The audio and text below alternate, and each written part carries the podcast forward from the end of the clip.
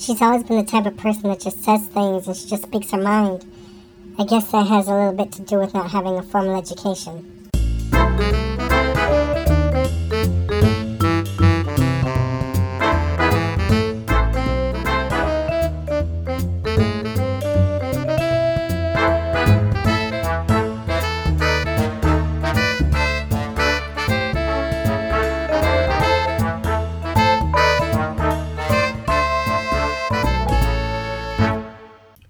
Everybody. Welcome to episode 50, 50 of the Body Serve. I'm Jonathan, And I'm James.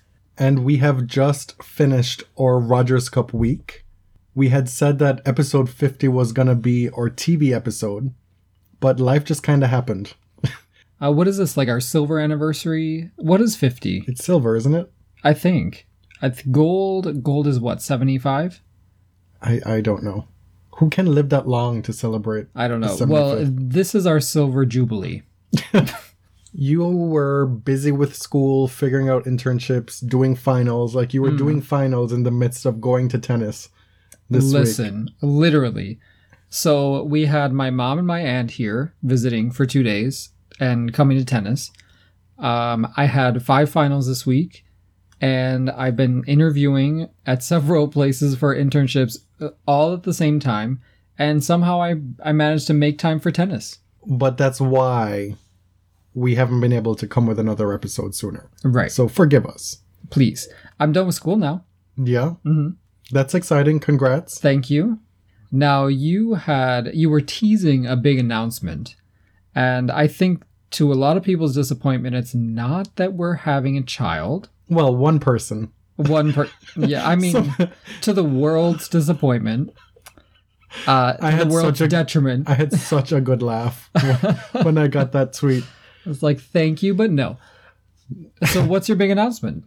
I feel like saying it's a big announcement is a, a bit douchey, but it's still exciting for me and for us. Mm-hmm. We the podcast has been credentialed for Cincinnati. Yep. Well, you have been credentialed. Yes, for the podcast. On the uh, on the strength of the podcast, I guess. on, on the strength of connections, maybe I don't know. Um, but Hey, I'll you be. use what you got. I know, right? I've I'll be going for all nine days. Um, I think I'll get there Saturday night before the tournament. Uh, be there on site all day from the last day of qualifying right through till championship Sunday. And that's actually a first for you and for us. Yeah, I've- Because we can never afford the finals, No. basically. I think this is the first time we'd ever been to a Thursday, Oh, I know. Such luxury. We got to see uh, round of 16. right? The other big announcement, there's two apparently because this turned up this week. We will be making our very first guest appearance on another show. Yeah. So tomorrow we're going to be calling into the main draw with Caitlin and Chris. And that should be exciting. We're We're called upon as boots on the ground, so-called Canadian experts, to- because you know tennis is in Canada this week. that's a lot of pressure because I am not a Canadian. And if I were, I'd be a bad Canadian. Because we don't really care for the Canadians, So we'll see how that goes. so look out for that. You'll have a double dosage, double serving of the body serve this week, or whenever it is that you listen to these things. Before we get into the tennis and the Rogers Cup, a few things happened in the last couple weeks that we haven't been able to talk about. The first being, Uh, yeah, like one really big thing. well, two really big things. okay. But the, first one, sequentially, Miss Victoria Azarenka is with child. Uh, yeah, that's what I was referring to. Like, is that child going to come dabbing right out of the womb? Oh my lord. This is crazy. yeah. Like, I saw her name trending, people were talking about her. I'm like, what is going on with her? And then I look up her announcement. Oh, you know, um, I just want to let you know I'm having a baby. What? like, that is the la- This has been an insane, absolutely insane year in tennis. really, really. and it really shouldn't surprise me, but I did not expect that. But you know what? It it brings to light something I've often thought about. You know, we hear about all these men being celebrated for their sperm finding an egg. and in Roger's case, producing two children twice. Right. You know, and it's such a wonderful thing. But they don't have to take any time off from the tour. Vika wants No. to have this baby, whatever the circumstances circumstances under which she conceived this child, whether it was celebrating beating Serena, if you do the math. Immaculately, is that what you're implying? I mean, there's really only one circumstance.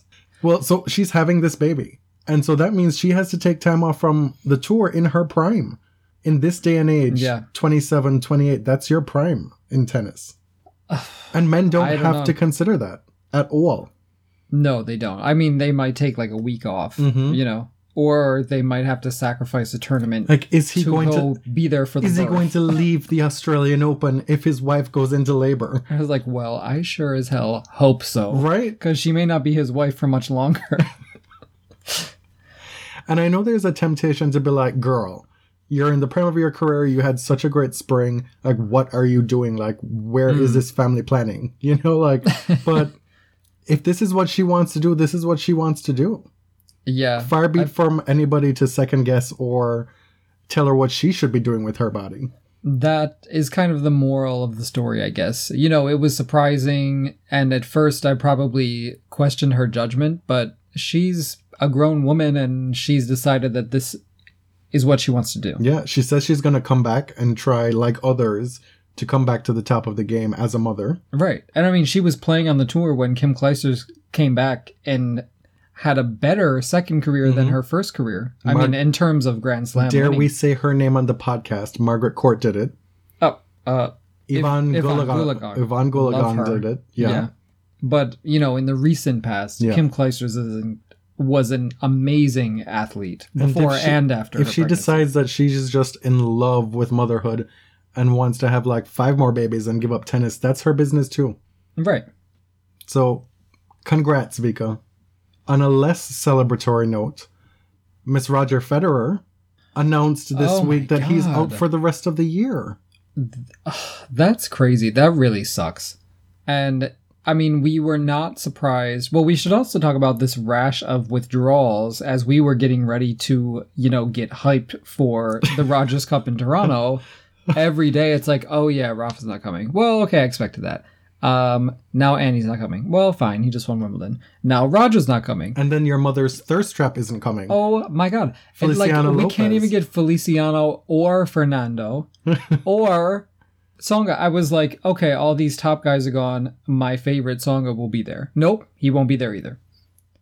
So it was a little disappointing, but the Federer news was shocking. I was sitting in the 300 level, way up high, just taking a little breather because I didn't. I don't really check Twitter much while I'm on site, going from court to court, practices to matches. There's just no time to be scrolling through my timeline. Yeah. And so I was watching. I was watching Monfils actually, and I was just sitting there, and my my timeline just had Federer everywhere. And at first you're like, "What's going on?" Mm. And then you read it, and then it settles in. It sets in, and you're like, "Wow, this is crazy." And at the same time, people were speculating that maybe Rafa wouldn't even go to Rio to play singles; that he'd just go to play doubles. Mhm. Which, since we've come to learn, Uncle Tony says that they're happy enough with his progress that he will play singles. Yeah, his practicing with Andy has been very successful, apparently. But let me tell you, if Rafa goes to Rio and gets injured even more and has to miss more time because of these friggin' Olympics, Mm. I mean, over the last couple of weeks, there's also been a plethora of singles champions, singles winners on both tours because there have been tournaments every which part of the globe. What are some of the more notable ones? Oh, well, Miss uh, Jo Konta won her first career title in Stanford. Um, Beating Mi- else? beating Venus Williams, sadly. Right. Unfortunately. Venus had a great run to that final, though. And Gael Monfils uh, started to turn around his really dismal record in finals. Which was five and nineteen. yeah, so now he's a wonderful 6 and 19, winning Washington and beating the old man Ivo Karlovic in the Right. final, who it seemed up until uh, Wednesday in Toronto could not stop winning. Who else? Ivo won. What did he win? He won Newport, and then made the final the following week in Washington. Mm-hmm. Yanina Wickmayer won the double in Washington. I she won the I did not singles and the doubles, and then went to Toronto and went to Montreal and lost first round to Kuchevo. Well, and uh, Gilles Muller was in the final against Karlovic in Newport, if I'm not Mhm. wrong. And then he put up quite a fight against Novak and in Toronto. So we were there for the first set, and you and I left, and my mom and aunt were like, "No, we want to stay." Like he, no, Novak's the number one player. You know, there's Yeah, not a lot of they'll- star power here this year, so They'll get their money's worth just from seeing Novak, right? right. And so I think he's gonna fly through the the second set after winning like a tough first set. And no, it went to a tiebreak. You know, he gave him quite a match. Your poor mother and aunt. Like this is the second time that they've come for the Rogers Cup, Mhm. And they get to see Novak both times. which, which, I mean, neither is a really big fan of Novak. Like your aunt Mary is a big Federer fan. At least she got to see him last time. So we time. got to see him last time. But your mother still hasn't seen Rafa. I know. But really, like when do we see Rafa? We saw him in Montreal. He's pulled out of year. Toronto probably three times. Yeah. That years that we've gone. You know, I just I have no hope that he'll ever come to Canada again. And so if he That's does very No, really. apoplectic. Every time I buy tickets, he doesn't come. So what are you gonna do? You know? so I would love to be proven wrong, but I'm not gonna get my hopes up. Fabio Fognini, the shaved one. we saw that hideous new do he has in Toronto this week, which apparently after he won in Umag, he decided to shave his head. As one does when you win Umag, apparently. Or win anything if you're Fabio Fognini. Yeah, like two or three matches in a row. but it looks so crazy because now he's wearing a hat and he usually wears his, you know, headband thing. hmm You have to see James right now because he's wearing this monstrosity, this hideous What? bandana thing that he picked up from the Rogers Cup, one of those free promotional things. No, one of those like wrap things Yeah, that you can like put a- on your head. A lime green lime green yellow with blue writing with some company that I will not let's just say it's the title company of the tournament of Oh, the stadium at which the What are they? why are we saying their name What do they even do? I don't know Does anyone know what Aviva does? or something Anyway, I just wanted to like get in the mood and really like the main reason that I go to tennis tournaments is for free stuff. And there was nothing free. It was really bad. really bad Like I go for free stuff first and tennis second. we complain about the food on site all the time and the food was a little bit better and one of the only improvements they made Mm. was to have these corn on the cob stands but like guess what i was going home to grill my own damn corn that night so Well, they had some like local food trucks and stuff, which is I didn't go there, but it was cool to see some variety. But normally they have like Lavazza um coffee the giveaways, you know, and all these contests and stuff. I was very disappointed by the free swag. And then, you did enter us into a, a, a raffle to go to barbados yes. And then there was this avocado stand. I'm like, are those avocados free? No. First of all, they're not free. And then you have to wait in line for like some garbage. some avocado shake this tiny little sample And like they put like spinach and pineapple juice and all this shit. Like just do it how the Vietnamese do it or don't do it at all. and there was a very discourteous young woman working at the stand. i mean she was the epitome of drinking the company kool-aid because you're standing there in 90 degree heat giving out free samples and you're policing whether somebody's gotten a second one before Oh my god. Like she even said to this one woman, it was an Asian woman. So let me tell you, Yeah. I smell. We all don't look alike racism here. No, that's what that's ab- what happened. She's about to hand the the tiny piece of toast with an avocado spread on it to this woman, and she goes, "Didn't you already get one?" And I'm just standing there. I'm like, rude. That is so rude. it was crazy. And so the girl's like, "No, I haven't had one yet." And then the girl says, "Are you sure?" Listen, if you ask me, "Are you sure?" I'm coming over that table. Like- Like, just don't. like we work in service. We have seen when shit goes wrong. For even in even situations where it's not even warranted, and that was warranted. Like she is so lucky she didn't get her ass dragged over that counter, that avocado counter, Right. and spread all over the damn floor. So back to the issue at hand. Uh, what were we talking about?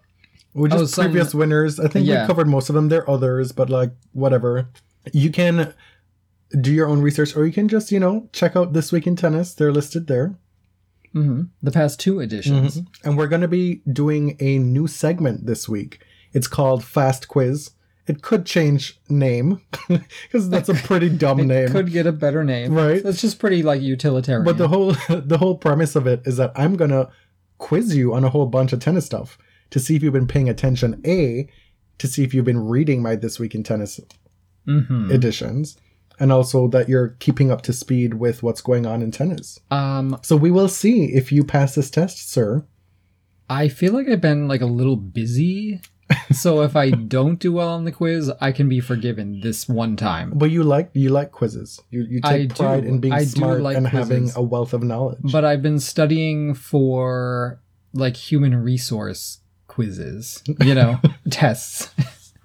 so I could tell you a lot about labor relations. we're gonna do that. We're gonna also have a see what ha- happened was. We're gonna talk about the Serena documentary, which I've watched four times at this point. really? I have. Uh, we're gonna do a dramatic reading or second dramatic reading on the podcast with some of the quotes from Miss Serena Williams from that documentary, and we're gonna be doing our next segment, which is just going through the actual tennis that we saw over the last week. Okay. So why don't you start? Because you started going to the Rogers Cup last Saturday, which Mhm. was the free entry day. There was qualifying and practicing. So, you know, Yeah. what were some of the highlights? I went that Saturday, didn't go Sunday, and then I went Monday, Tuesday, Wednesday, Thursday. Highlights. It was one of the first times that I've actually been excited about Canadian tennis. Seeing Denis Shapovalov and Felix Auger Elisimim. Auger Aliassime. Okay, there we go. I actually tried to practice that and I failed every time. I feel like you have the check down. Like Yes. you could just go to Prague at this Mhm. point.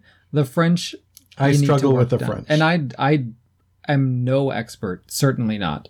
But you took French. I took- I didn't. I took two years of French in high school, and I got the worst grade I've ever gotten in my life on that French test. I remember when Monsieur Anson called my name to Mr. come, Hansen. Monsieur Anson, when he called my name to pick up my quiz, and I walked to the front of the class, and I looked at the grade, and there was just red flying everywhere, Mm. X's everywhere, and right at the top was a big fourteen percent. And all I could do was laugh on my way back to my seat. Like, Fourteen. it French is just not my bag, you know. okay.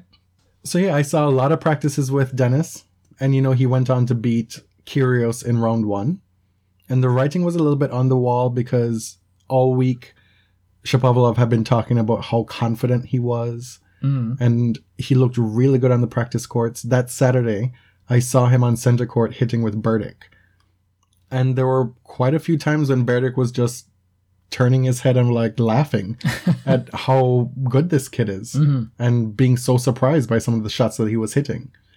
So it was it was cool to see this young 17 year old actually exhibit this confidence that he was talking about and feel it building over the next couple days. Mhm. And then you hear that Nick has only just arrived in Toronto the night before his match and he's on court practicing for like half an hour shooting the shit.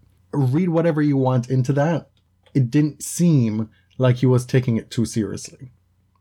And so it seemed that playing at night in front of his home crowd and from what I had seen of his game so far, it, it felt like something could happen big for Dennis that night, and it Hmm. did. He beat him in straight sets. Nope, that's a lie. He beat him in three sets. Which is almost more impressive. Yeah. Because he lost the second set and Mhm. came back and won the third. And then the next day, he's out hitting with his doubles partner for the tournament, Felix. Right. and there was quite a big uh, following for that practice. And these kids are so young. Felix isn't even 16 yet. He's Dennis just turned really 17. they named the grandstand in honor of the Junior Davis Cup team. And you have this picture of the three kids Dennis, Felix, and I forget what the other one is, what his name is. Wow. Poor kid. He's like Kevin Jonas. He doesn't have a ranking. I don't know. They're know. still super young. Yeah, you they know? are. Yeah. And so this is a narrative that we're being fed at this tournament, right? That Can- Canada's young men's tennis crop is something to keep an eye on. Meanwhile, you have Milos being shoved down your throat at every turn. Yeah, was Dennis given uh, a wild card or did he qualify into this tournament? No, he was given a wild card. Okay. And I don't know if we mentioned Felix- he's the junior Wimbledon, Wimbledon champion, champion, this yeah. year. Yeah. Felix wasn't given a wild card, and there was a I saw a bit of talk about that on Twitter, hmm and he ended up being in qualifying. I think he got a wild card into qualifying, and he lost his first match. Okay. Yeah, I mean, Felix is 15 years He's old. He's got some like, time. Sometimes giving a wild card into a big time professional tournament is detrimental to these Mhm. players, you know, at that age. some of the other things that we saw or I saw saw a lot of Gulbis. Saw a lot of Gulbis with his new coach Larry Stefanki, hmm and Gulbis seems to be working on his forehand primarily. Stefanki even said as much when somebody from the crowd at the practice courts asked him as much. And Stefanki responded to him by name, so he knew who he was, and he did seem to have credentials around his neck. Mm. But I, for the life of me, I have no idea who it was. Just looked like some old white dude. Okay. And the gist of it was Stefanki said, Yeah, you know, we're working on the forehand every day and every day it's, it's getting better. But that certainly was not reflected in his first round scoreline against Rajeev Ram. And Ram won 6 4 6 2. Pretty routine. Okay. But I mean, when you're reworking such a big facet of your game, it's going to take a while for it to Yeah. really gel and, and manifest itself in match play. Mm. And then the other news of of coaching changes, Mr. Grigor Dimitrov is now working with Dani Vallverdu. Right. He is. Yeah, Vallverdu has been kind of uh, like going through musical chairs know, Yeah. over the past few years after uh, he parted ways with Andy Murray And then and got then the parted ways boot with. with got the boot from Berdych after losing six love six love to Goffin. Yeah, I mean, you have to find someone to blame. Right? And lo and behold, Dimitrov made it all the way to the quarterfinals. He also won a match with Stan in doubles. And every time I saw him this week, he looked really into what he was doing. The focus was there, the concentration was there. When we saw him play Karlovic hmm and beat him, he was really into that match. He was, and Karlovic has been playing very well over the past few weeks. And, you know, seeing Dimitrov be able to return that serve and even start to read it, you know, and, and I'm sure a lot of it is guessing correctly where it's going, but he looked really impressive and he was sort of using the many gifts that he has, you know.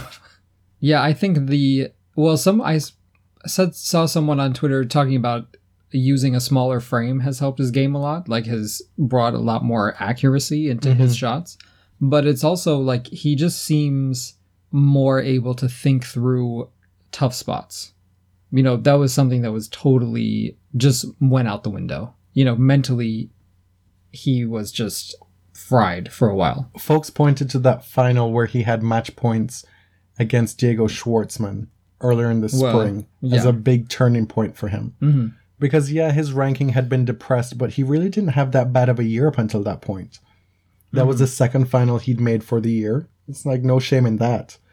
But since then, he's really been on a downward spiral. He won a couple matches at Wimbledon, but it's been damn near nothing Yeah. since that match against Schwartzman. and somebody with his game and his talent, it just he should not be there. He's the type of player that when you watch him in practice, we've said this before on the podcast, he should never not be in the top 10. right. You know? Yeah. And somehow he just has to find a way to put it all together. Because there are many moving parts to being able to win tennis matches a- at a high level on a consistent basis. Oh yeah.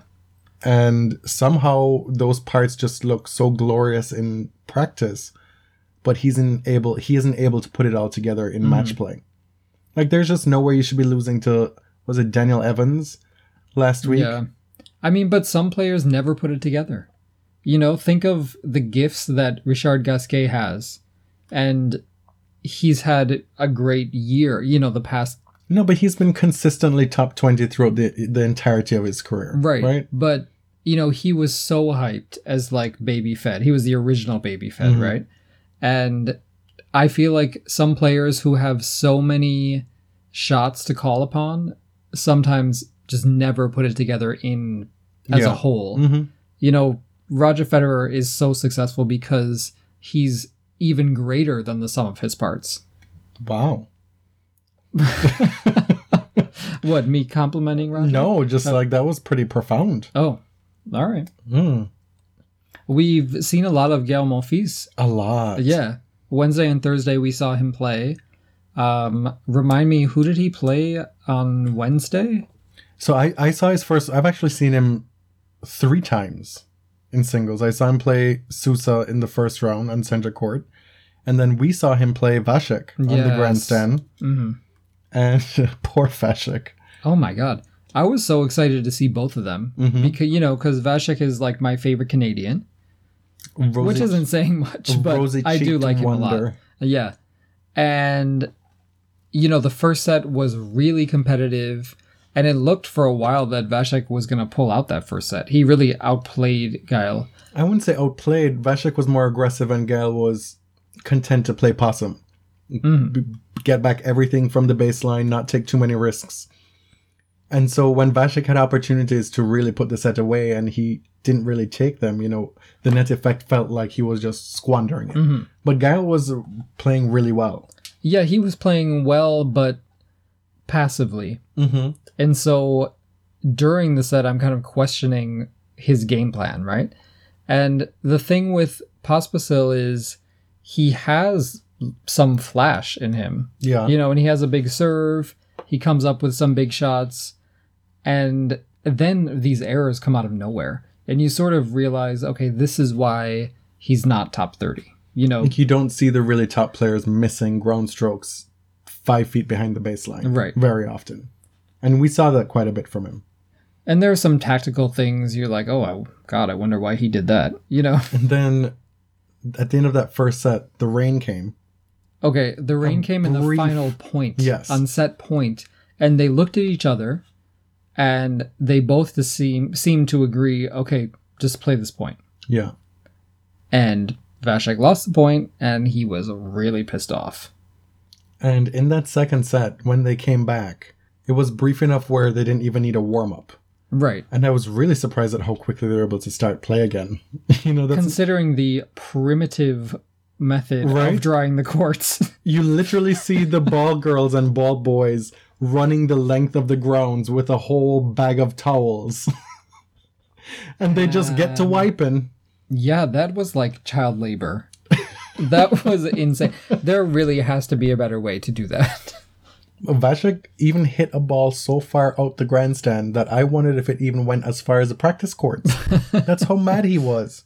Well, yeah, and he was coded for that. hmm So but a bagel he in, a totally imploded Yeah. in the second set. bagel in the second set, and in his press afterward, I saw quotes where he was saying that you know he really felt a the the pressure or the need and the want to do well in front of his home crowd, Mhm. and he also felt that he was close to really having a an important win after having such a bad year. Right. Because we also heard them introduce him on grandstand, like, oh, and here's Vasek Pospisil. He made the fourth round of some like ATP 250 tournament, Mm. and then he made the first round of the French Open and the first round of Wimbledon. Oh my god. I was like, kid, just That stop. was so rude. like, how would you even stand there and not be like, like, dude, can you stop? Right.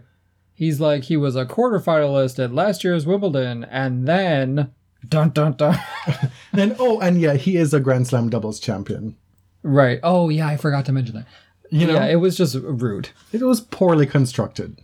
Now, Vasek's doubles partner Jack Sock actually had a kind of a similar match against Dan No, well, we're, still talking about Monfils, Oh, right? okay. Well, I just wanted to point out the similarities that Jack had a very competitive first set against Stan and went to a tiebreak, right? Uh huh. Yes. And then the second set was kind of like the same story. It wasn't a bagel, and he put up a fight toward the very, very end, Mhm. but it was really like a similar situation. I find Jack's game physically impressive to watch. Mhm.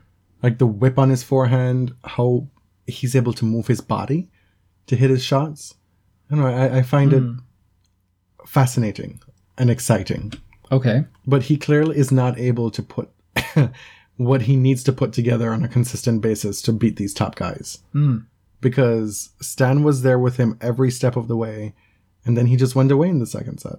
Anyway, back to Mofi's. The best match that we saw all week was Mofi and Goffin on the same grandstand court. We saw the entire third set. We weren't able to watch the first part of that match because we had chosen to watch Sock, Wawrinka, and center court, which is probably Right. a mistake in hindsight. but that was that was some fun stuff. And two things that I came away from that match thinking, Goffin's backhand is the truth. Oh my god. Yeah. I it was crazy. Like even his forehand, like he, you think of him as this wispy little guy who doesn't have much, maybe aggression or so a whole lot of power in his game. But from the ground, he can really hang with anybody. Yeah, and for how slight he is, he can really generate a lot of pace. Mhm. You know. They had these new, I guess it's maybe the second year they've had it. The, these this um, covered area directly behind the practice courts that you that's free for the public to go up and watch from up above the players practicing on the four practice courts because there are four main practice courts side by side at the Toronto event. And so I went up top and I was able to watch Goffin on that practice court, him on the far end practicing backhands. And so I was looking down the barrel of his back backhand hmm. as he just repeated it over and over and over and over. And it was so easy, so fluid, so powerful, just really beautiful to watch. And then to see him translate that into the match against Monfils, hmm. that that was a, a highlight for me, definitely. Yeah, I'm. It definitely said something that Monfils was trying to shorten the points by hitting a lot of drop shots, because you look at them side by side and you think, well, Gael can probably blast this guy off the court, and that's certainly not the case. No, You know, And- and, as the points got longer, it became more likely that Goffin would win the point. we saw a lot of double digit rallies. Yeah, in that match specifically. Mhm. And Goffin was able to create just enough of an angle, especially off the backhand side, to pull Gael out wide to then be able to finish the point at net. And that was the other thing about his game that I really enjoyed was how accomplished and efficient he is at the net. Mm-hmm. We saw some beautiful drop volleys from Goffin. Oh my god. So Gael would hit a drop shot and then try to pass Goffin when he was at the net and it just wasn't working. Yeah. And I'm sitting there thinking like why is he not lobbing? And he was so exhausted. Like he could I don't even know how he got through that match and won. Yeah. It was just so like tactically I was game very was confused. really bad. Yeah. Really Right. bad. But the drop shot is not working over and over. Why don't you try to lob him once he's at the net? He's not that tall. Uh, I I don't know. we came away from that match looking at Monfils. Monfils says like, wow, you've had a great two weeks. It's probably the end of the road. We went and had a beer in one of the lounges afterward, right by where the Rogers Sportsnet people set up their permanent studio for the week. Hmm. And we're just sitting there, and then lo and behold, Gael walks by, and he looks like he's struggling to walk even, and he has to carefully make his way up the Right. steps. And he goes and he gives his interview for like 20, well, about 20 minutes, right? He was there for about 15, 20 minutes. And pleasant as ever with the hosts, shaking everybody's hand, mm-hmm. making small talk. Even when he had gotten up to leave, he made a point of turning back around to bid adieu to everybody. You know, Yeah. it was that kind of insight that you don't really get to see unless you're Right. on site. Which is why, y'all, if you ever get a chance to go to a tennis tournament, even for one day, go do it. You know? Even the free day, Yeah. you know? And the the best parts are not the matches for the most part. There's so much to see and pick up just from even watching practices. Yeah. Now, And so Monfils went on to beat Raonic tonight, and so he's in the semifinals. As of this recording, the four semifinalists are set in Toronto. Monfils will play Djokovic, and Wawrinka will play Kei Nishikori. yeah, which is actually a pretty good Final Four. Yeah, for how depleted the field was, like they really couldn't have asked for much better. Anybody else you want to talk about? Well, we should maybe talk about our uh, Angel of Death status because we left the Djokovic match, which ended up being a very good second set, to see Sam Querrey retire within about 30 seconds of us getting there. We killed our baby thirst trap team. Oh my god. And then we go over to the next court, the very next court, and in about five minutes, Dominic Thiem retired too. It was crazy. I mean, we, we I felt personally attacked. We left yeah we left your your mom and your aunt watching Djokovic right? Mm-hmm. That's what happened. And so we're walking down and I say to you well Goffin's playing right next door. We can just stand up by the rope on the sideline and just watch a couple games because we couldn't get into the grandstand right away. They were playing right? We'd have to wait mm-hmm. for the next changeover. And we see that Sam Querrey's on the ground. He's getting some attention. Then he gets up and he plays like three points and then retires mid-game. We're like, okay, well, off to see Dominic. You know, that was one of our main goals mm-hmm. for this week to see as much as Dominic Thiem as possible. And we get there, and what do you know? Dominic Thiem is having a medical timeout. And shortly thereafter, he plays like what, one more game and then it's over? Yeah, I think they play till the next changeover, and then he pulled out. And well, based on how he was moving, I expected him to retire mm-hmm. because it just he couldn't generate any power at all. So that was disappointing. Yeah. But you know, that's his insane scheduling striking back. I mean, do we know that? I think. Okay. Shall we move on to the women's because we have a lot to cover today? Yeah, sure. So uh, the women's draw in Montreal was considerably more impressive than the men's. For the record, we were not on site in Montreal. it's like five hours away. Yeah. As of right now, the, the semifinalists are Kucheva, Madison Keys, Simona Halep, and Angelique Kerber. Madison Keys beat Venus Williams in three sets in the third round, which Which um which was a result that wasn't entirely surprising. Venus had just come from making the final in Stanford the weekend before, flown all the way to Montreal, and now she intends to fly all the way to Rio. I seriously question her decision making right. Considering that we were told that Venus was having, quote, an issue that was affecting her serve, mm-hmm. which we saw Just arming at the, back end of Stanford and earlier in Montreal in her in her first match. Right, she beat Strycova, Six three six love and so I in was less than an hour. you know, when I heard that she had this problem that she was kind of arming her servant, I was just like, why is she still playing? Because I got the impression that the Olympics are the most important tournament of this year mm-hmm. for her. You know, and that she's been getting her ranking up because she wants another medal. So I was surprised that she's possibly risking that. we don't know what the quote unquote issue is. Uh, maybe it's something that's that's, not that that bad, mm-hmm. and that maybe by her not serving at full strength is not doing any further damage, or is a way of like dealing with it in itself. I don't know. But I didn't expect her to beat Madison, and she was down 6 1, 3 1, almost 6 1, 4 1. Somehow came back to win the second set, and then lost the third set 6 3. Uh, Bouchard won a few matches, Uh-huh. which I don't think that she's ever done in Canada. Right? It was her best result in Canada, Yeah. making the third round. She played a fantastic match against Cibulkova, though. I just Yeah. watched the highlights. I was like, Yeah. Wow. Because you were I was, you were telling me well Cibulkova was injured. I'm like, no, it wasn't just that. mm-hmm. you know, like Genie was playing really well, she no, she was. and folks are crediting her return with uh Saviano as having to do Oh, with this resurgence in her game. Yeah. And she also beat Shabasheva in the first round. So she Mm-hmm. had two really good wins and then comes up against this qualifier Kucheva, who is 26, ranked outside the top 100. And from all accounts, I didn't watch the match, really just kind of shit the bed. Like, was up Well- a set and wasn't able to close it out. but Kucheva or Kukova, however you say it, she's having one of those runs. Mhm. You know, like someone like Laura Siegemund had earlier this year, Yeah. right? Just seems to have come out of nowhere and nobody is stopping them. She has really big wins this week. Joanna Konta went on to make the quarterfinals after her big win in Stanford last week. Mm-hmm. Before she too lost to Kucheva. Right. It's like, how many matches has this girl played? right? And Angelique Kerber finds herself in the semifinals again of another tournament. And I know you're just kind of tired of Angelique winning matches at this point because you have this Serena Williams number one streak in your mind's eye. Yeah, see this. I don't like this. But you know what? This has nothing to do with Kerber. This has everything to do with Serena Williams.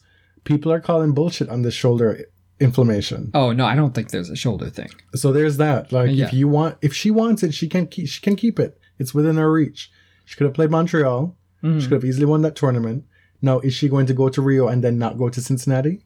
Is she going to forfeit those know. points that she's defending, the winning the champions points in Cincinnati? Like if you give up Montreal and Cincinnati, like you're asking, you're gifting it. Well, I wonder if maybe the consecutive weeks of number one is just not that important to her. Mm-hmm. Maybe it's just not a record that she thinks about, which is fine. Because like she will have number one by the end of the year again. Yes, if she plays so much as one tournament in the fall, Well, you know. maybe more than one, Well. two or three. uh, like you say, she wins the U.S. Open. That's already like another thousand points net Mhm. in her favor. Yeah, Um. So yeah, don't be bad-minded against Kerber. Like she's beating the people in front of her. yeah, she is fine. Well, better Kerber than Muguruza. I'll say that.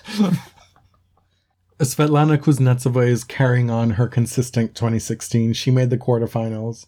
She went up against Simona Halep, took the first set, and then was just obliterated in the next two. I mean, the first set was awesome. Yeah. Svetlana looks so great. Mhm. She looks, first of all, she looks young, like Yeah. younger than she has in a long time. she looks fit. She's such an incredible athlete. We know how she plays. She can turn defense into offense. She can step through her backhand and forehand, and she's amazing to watch.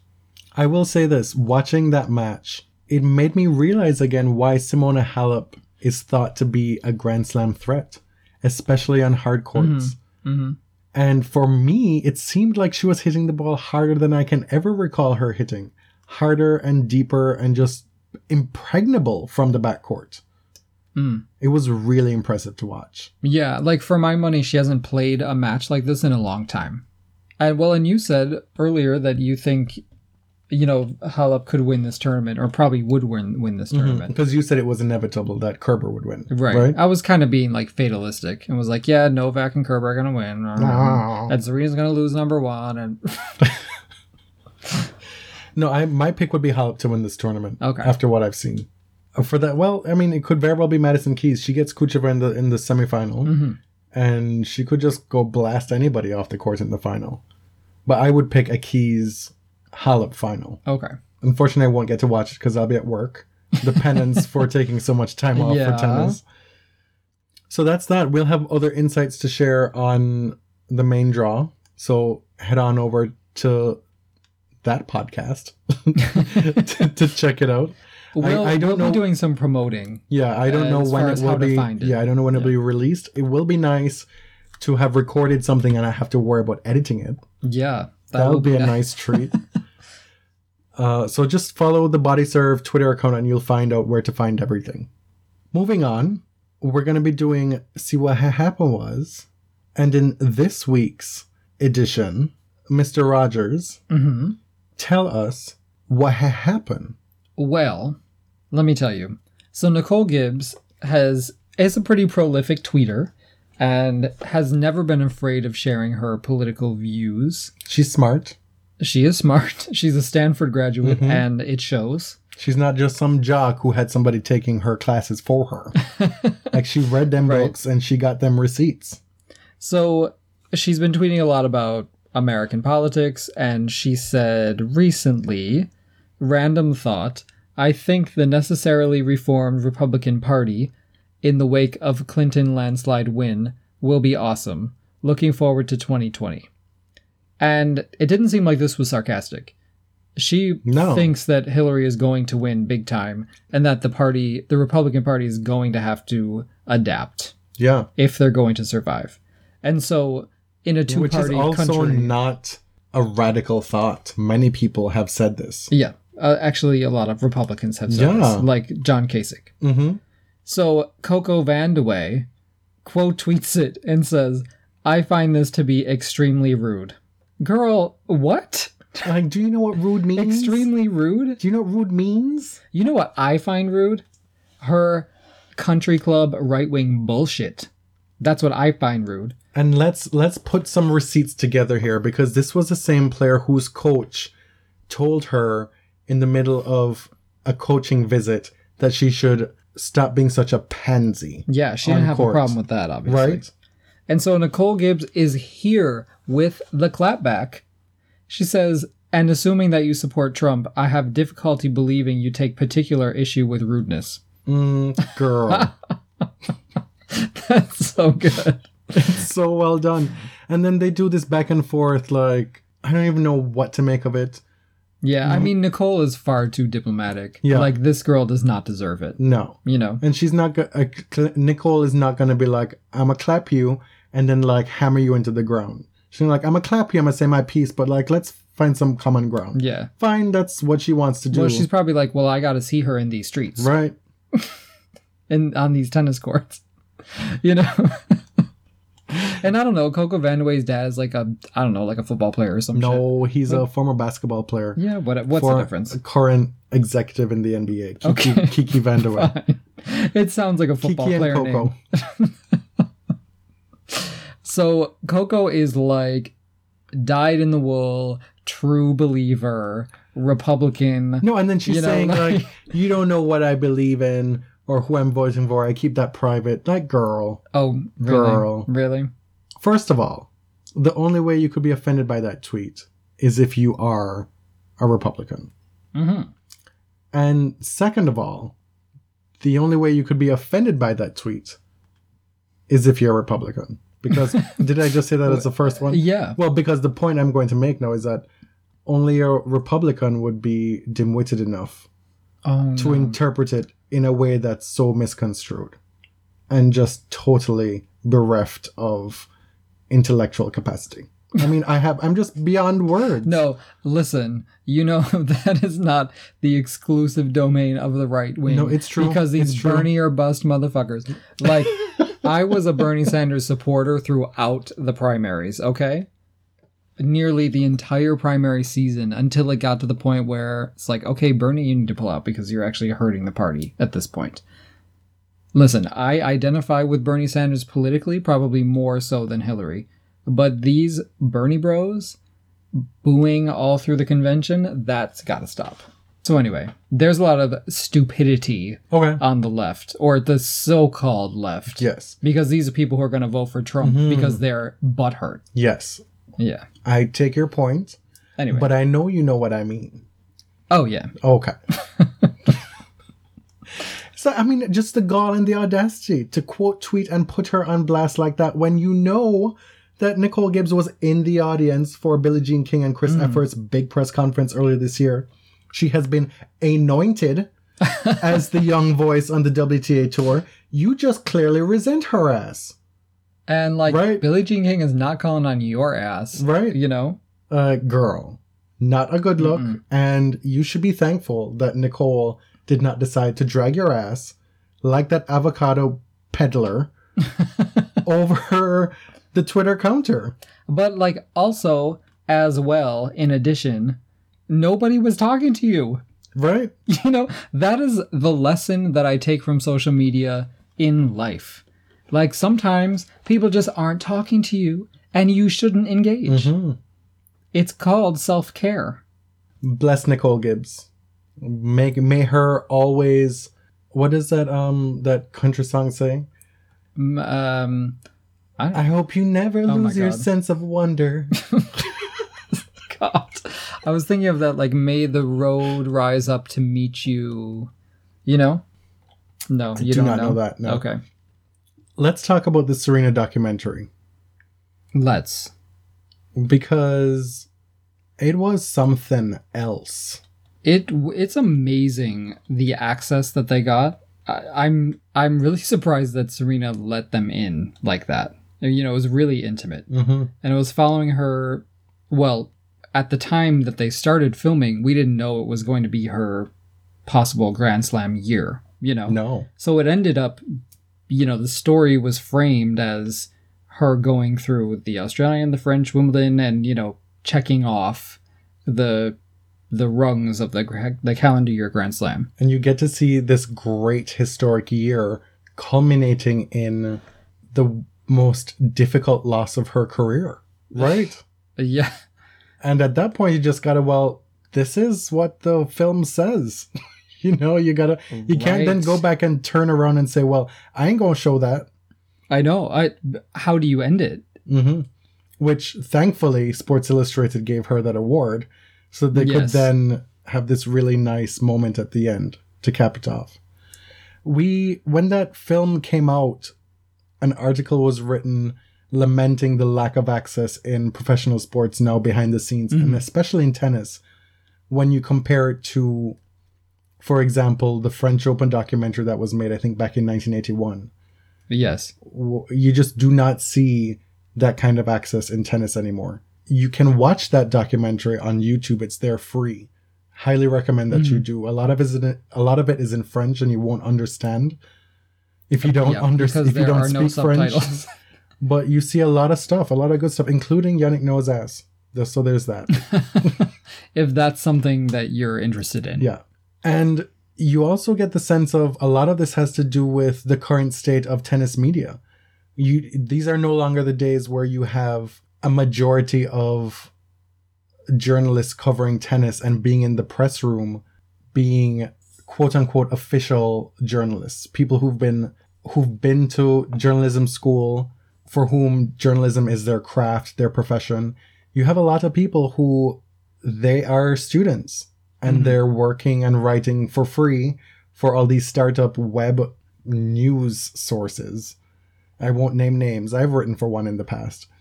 And so the the you all you always hear people talking about, "Oh my god, these stupid questions that you hear in press rooms." Well, a lot of the people working there aren't really professionally trained journalists. Right. Or So- they're learning or Yeah, you know. And what comes with that is the need to protect one's access. Mhm. And so you're not going to be getting the hard hitting journalism. And you're also going to have players trying to protect their brand and protect the stuff that's being written about them because the stringency of the journalism is not what it was in this day and age. tennis is such a small world still, you know, that reporters know so much that they don't or can't share with us, mm-hmm. you know.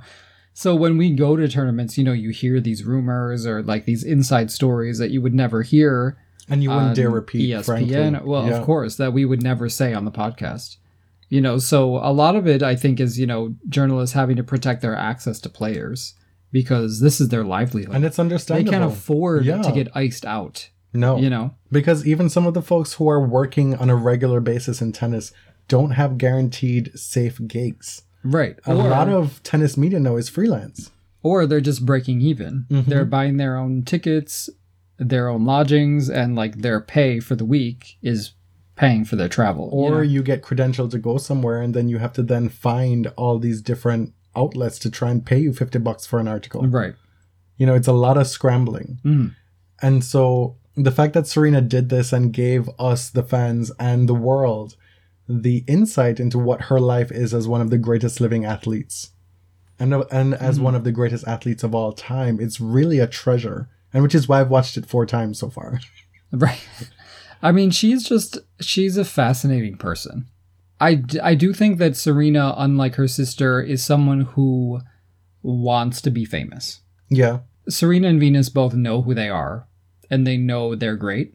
But Serena seems to want the spotlight, you know, and she's a lot more comfortable in that. She's kind of an entertainer in her friend group. Venus is just happy being on the practice court, and if a jam comes on that she likes to jam to, we'll just start dancing and don't mind that she looks like a dork doing it, you know? Oh my the god. The dorkiness of Venus Williams is one of my favorite things in life. yes. So get your hands on some kind of copy of this documentary. Watch it, be it illegal or not. We won't judge you. Um, but you've got to watch this. And some of the highlights, we get to see match by match what winning the French Open in 2015 was like for Serena Williams. And my takeaway was how in the hell did she actually manage How? to win that How? tournament? She was so sick. And I feel like if she won that, she could win anything. Yeah. You know? And I remember watching it in real time, and the narrative that was being regurgitated was like, oh my god, here is dramatic Serena again. Three set Rena. Or, Right. you know, like, oh, she's just gonna gift the first set to this girl and then come back and just win 636 love. Like, it's no big deal. Mhm. But that's not what was going on. Serena, yes, on her best day, even playing 60% of her best, beats almost everybody. But Serena was like really sick. Oh, like, uh, did you see the practice court footage? Oh my god. where she's doubled over, she's crying before the match, she's coughing her lungs out, and Patrick is like, "Okay, let's do a, a few a few more serves. Okay, two more. Oh, okay, okay, we'll just stop." you know? Yeah, I mean, I have no idea how she pulled that out. That's incredible. we get to Wimbledon. We get to see Oracene in the cafe. She orders something that's very hot and she Mhm. tells us she likes it hot. and then I guess it was the day of Serena and Venus's round of 16 where they were going to play each other. and Oracene tells us it's not going to be easy, so I'm not going to be there because I know they both want it really bad. Maybe Venus more so than Serena because she's been ill and trying to get back on track. And then Serena, she has this thing about, you know, Serena, what they call it? The Serena Slam or whatever. or or then the possibility of doing it four in a row. So, you know how tough that is. I'm not showing up. I'm not I'm I'm not gonna go. I, I can't imagine what it's like for a mother in that situation. But I really, one of the great things about Oracene is that she kind of brings her girls down a notch. Mhm. you know, she's saying, like, what is that called again? Oh, they're calling it the Serena Slam or whatever, as if she hasn't done it uh, over 10 years ago. right. You know, like Oracene it don't know wasn't a what the huge Serena deal. Slam is. she's just trying to keep her girls on planet Earth. And then when Serena is having her steaming session in the kitchen and she has the towels over her head and her head in this giant cauldron of a pot with all these herbal remedies in there and she's just breathing it in. And Serena's like, oh my god, this is so hot. And Oracene is like, well, maybe that'll bring your breast size down a, a notch or two. and the, the denouement, the crux, Mm. the build-up of this documentary is heading to the, the U.S. Open because at this point Serena has won the second Serena Slam. She's won three in a row in 2015, and the calendar Slam is all that's left. Right? Mm, yeah. And this, it was really, really painful to relive it again, but also it to still see. doesn't seem real. It's almost as if you're expecting something different to no, happen. I always say that I expect to wake up and realize, like, no, that didn't happen. It was impossible. Of course, she won the calendar Grand Slam. She's Serena Williams. She got through her sister, and that was the only obstacle left. You know? we see her in the back of her of her ride. Maybe it was a limo or she's just being chauffeur driven somewhere. And she's trying to tell us that, you know, if I don't win this, it's not it's not no big deal. You know, I just want it to be over. I just want to go on and live my life. And just the the tremor in her voice. And you could see the almost fear in her face. Hmm. None of it was believable. Yeah. I mean, we know now how untrue that was. Yeah. You know? And so she goes and takes a night off by going to do karaoke with her friends, right? and we see her sitting her, sitting there with Drake, with Aubrey. That's how she refers to Drake because I if you saw this Vogue 73 She calls him questions. Aubrey? Yeah. This 73 questions uh, with Serena Williams that Vogue put out yesterday. Mm. And one of the questions was who was the who is the funniest person you know and she said Aubrey. He, he's funny? Apparently. Really? She said unless there's another Aubrey. I, I don't know. Is there could there be another Aubrey? I don't. Oh, I don't know. The Serena fans need to do some digging. Maybe they know. I assume it's Drake. He he never really struck me as that funny. Well, Anyway. only ever contemplating him in term contemplated him as far as how high he is on your on your thirst trap list. I thought he was like deadly serious. You know? so Serena's sitting there in this karaoke bar talking to Drake, and then Conga, Gloria Estefan's Conga comes on, and she immediately jumps up and starts seshing around the room and moving her hips. She almost gave him like two black eyes with her ass. Right? You know? it's like, bye. Another brilliant part of this documentary was after Serena's third round win against Heather Watson at Wimbledon. She runs into Billie Jean King in the parking lot, getting into her car, and Billie Jean comes up to her and is giving her this tennis lesson in front of the cameras, in front of everybody, saying, you know, what happened out there? And then mm-hmm. troubleshooting her like, as to what she needs to do. And That was- Serena's oh like, well, you know, she just started slicing everything, and you know, I didn't really adjust. Well, if she's slicing, what do you do? And Serena's like, well, I should have taken it out of the air and done that. And she's like, Or. or, or. and it goes on for like two minutes, and at the end of it, Serena's just like, you know, being deferential, because I'm sure at that Oh, point she wants to just get in the car and peace out.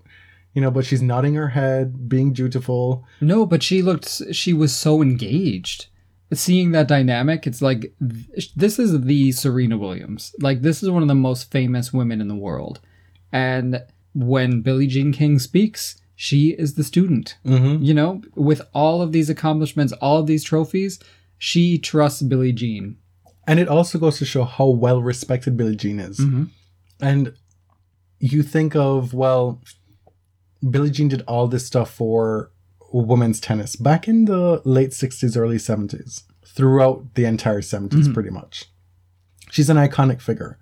You know, some of these trifling youngins will be like, well, what have you done? Like, you only have this many Grand Slams. Right.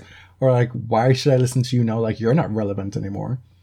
You know, Serena and Venus are not those people. no, and know? by and large, it seems that Billie Jean, her status as elder stateswoman and grand dame of women's tennis, as the queen, Mm-hmm. really, is it's real. Yeah, and I mean, like so much has to do with her personality, the force of her personality. Mm-hmm.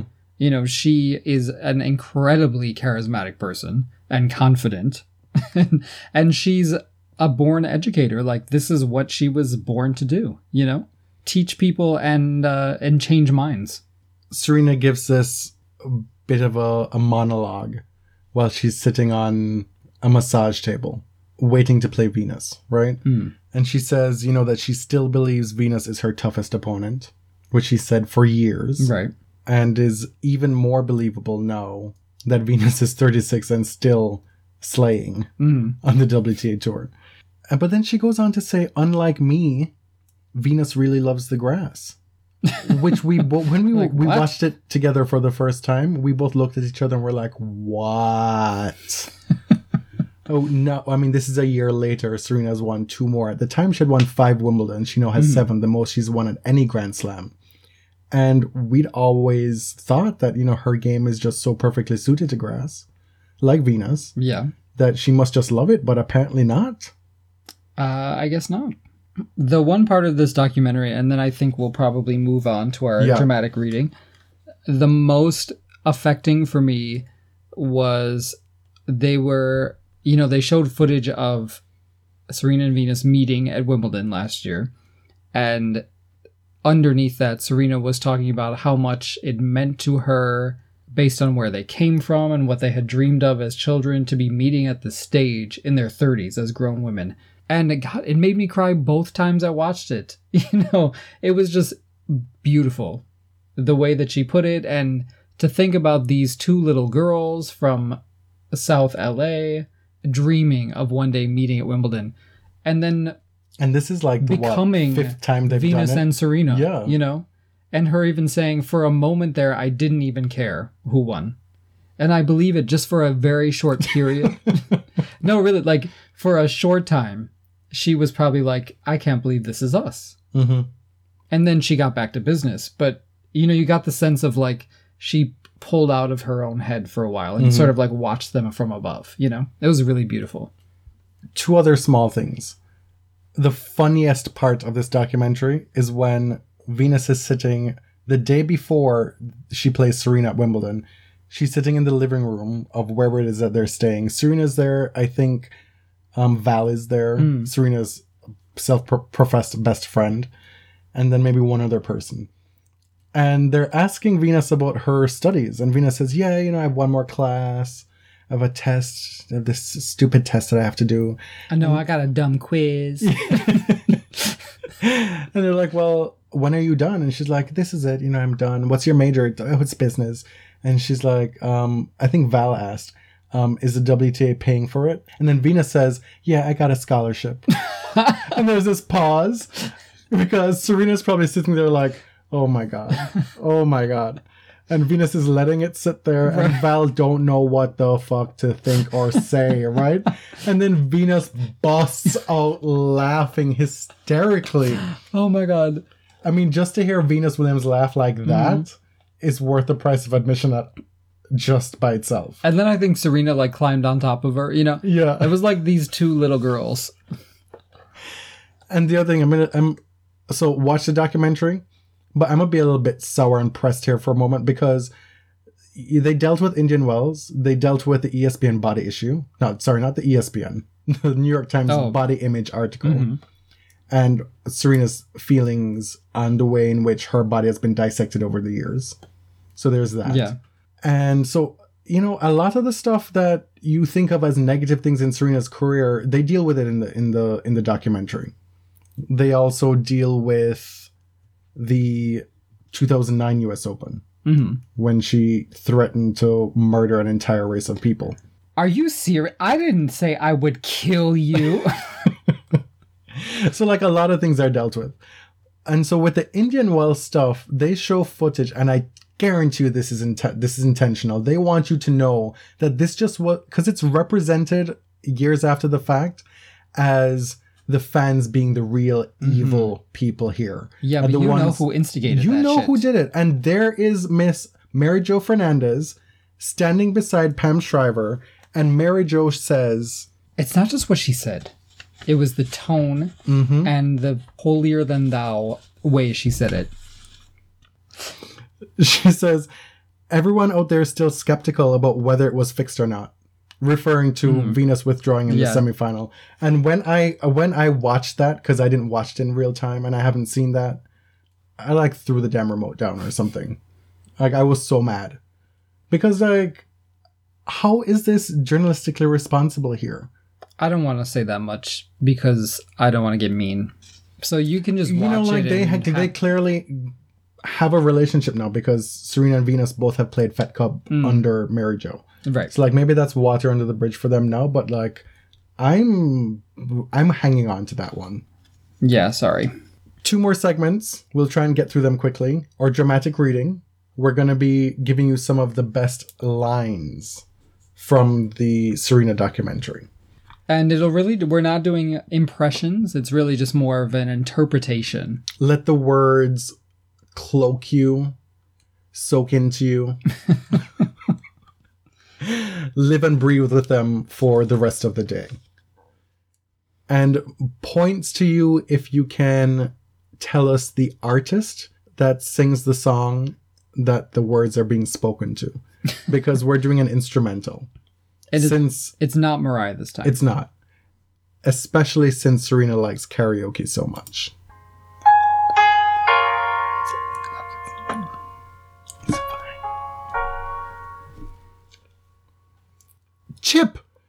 Christopher Chip Rafael Nadal, come here! Good boy.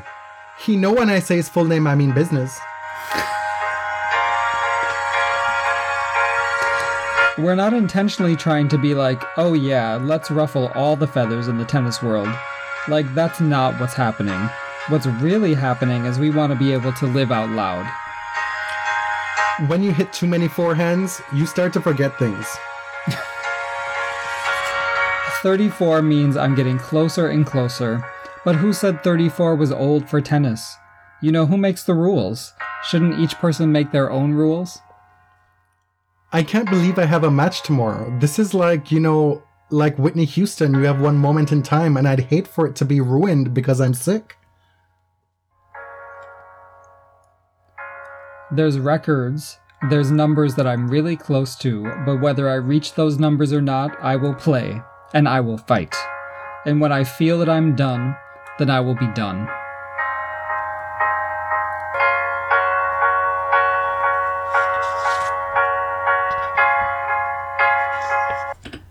thank you for listening to our dramatic readings. And act most of those quotes were Serena, but one was not. Oh, really? Yeah. Oh, that's right. So we'll One let you be, you know, be the sleuths and find out which one and who said it. Are you ready for fast quiz? Yeah, to quote Venus, now I gotta take a dumb quiz. You thought school was over, bitch. I got a degree. so I referenced the He's he's flashing the answers around here. I'm Oh. trying not to cheat. whatever, man. So it's going to be 10 questions. I'm not going to time it, but the first one is going to be timed because it's part of the question. What? There's, it's timed? The first one is timed. Just just play along. All right. But I, I'm also not going to give you like a whole damn minute to answer one question. Like I'm going to tell you when is up, enough is enough. I'm very quick when I'm taking tests. Okay. Okay. So if you don't know, just tell me you don't know. And for folks listening in at home, I guarantee you, if you follow along with This Week in Tennis, my weekly tennis recap series on sportscribe.ca, a lot of these answers are here, or there, rather. Mhm. So if I fail, like the divorce papers are in the mail. Just means you got to pull your socks up, boo. we talked about that Vogue 73 questions uh, video that was released.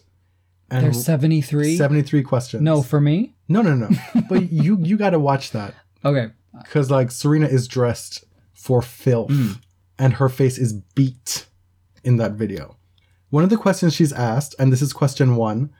Okay, so the first question is how many tournaments can you name in 10 seconds? Go.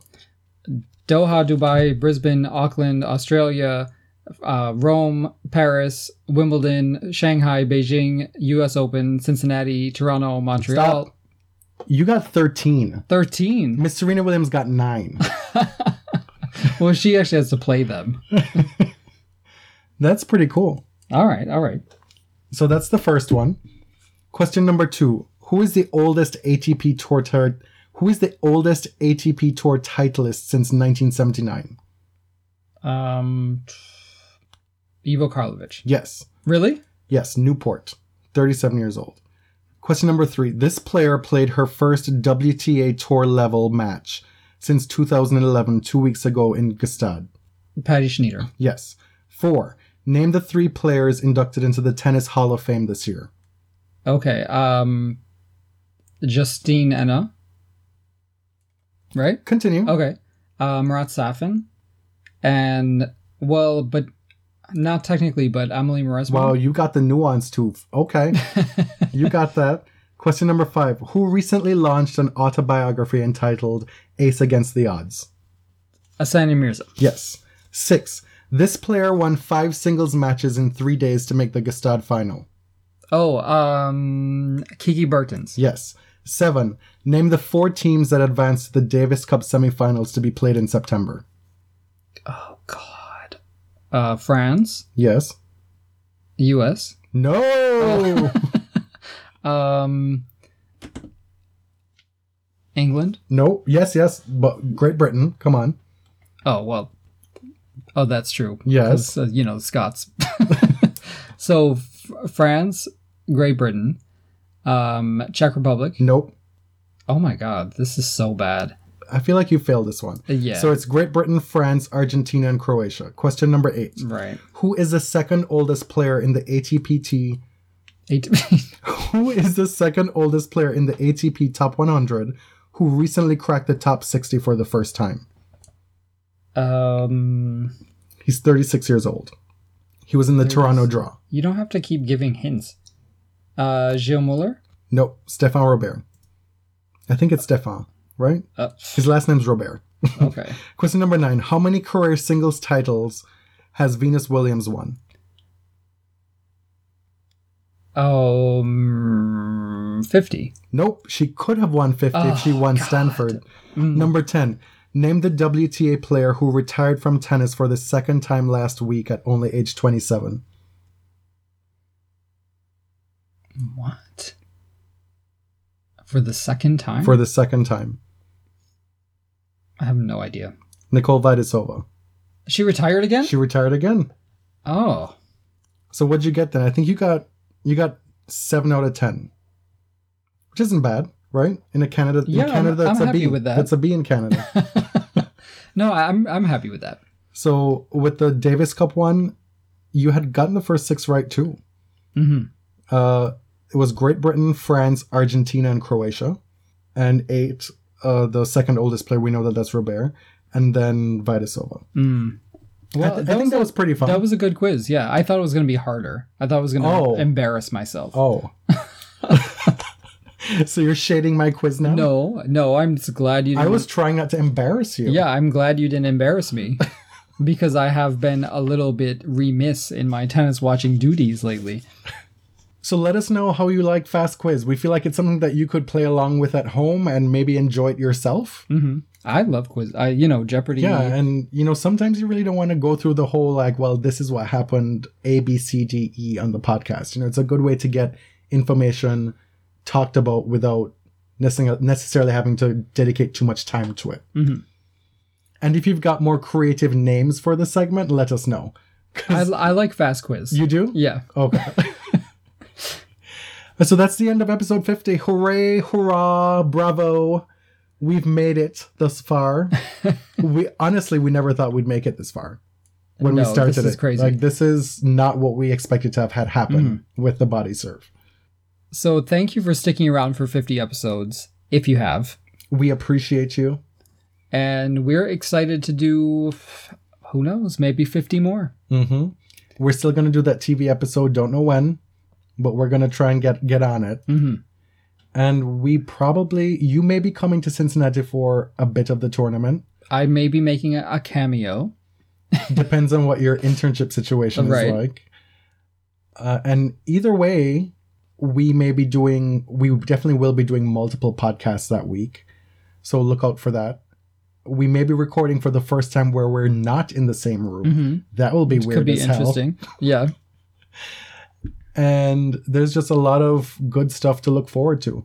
Check us out on the main draw as well. We'll be appearing there recording midday Saturday. Mhm. It's currently 2 a.m. Friday night. yeah. So we're going to bed soon.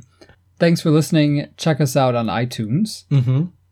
You can also find me on Twitter at ElliotJMR. And me, Jonathan, at SportsScribeCA.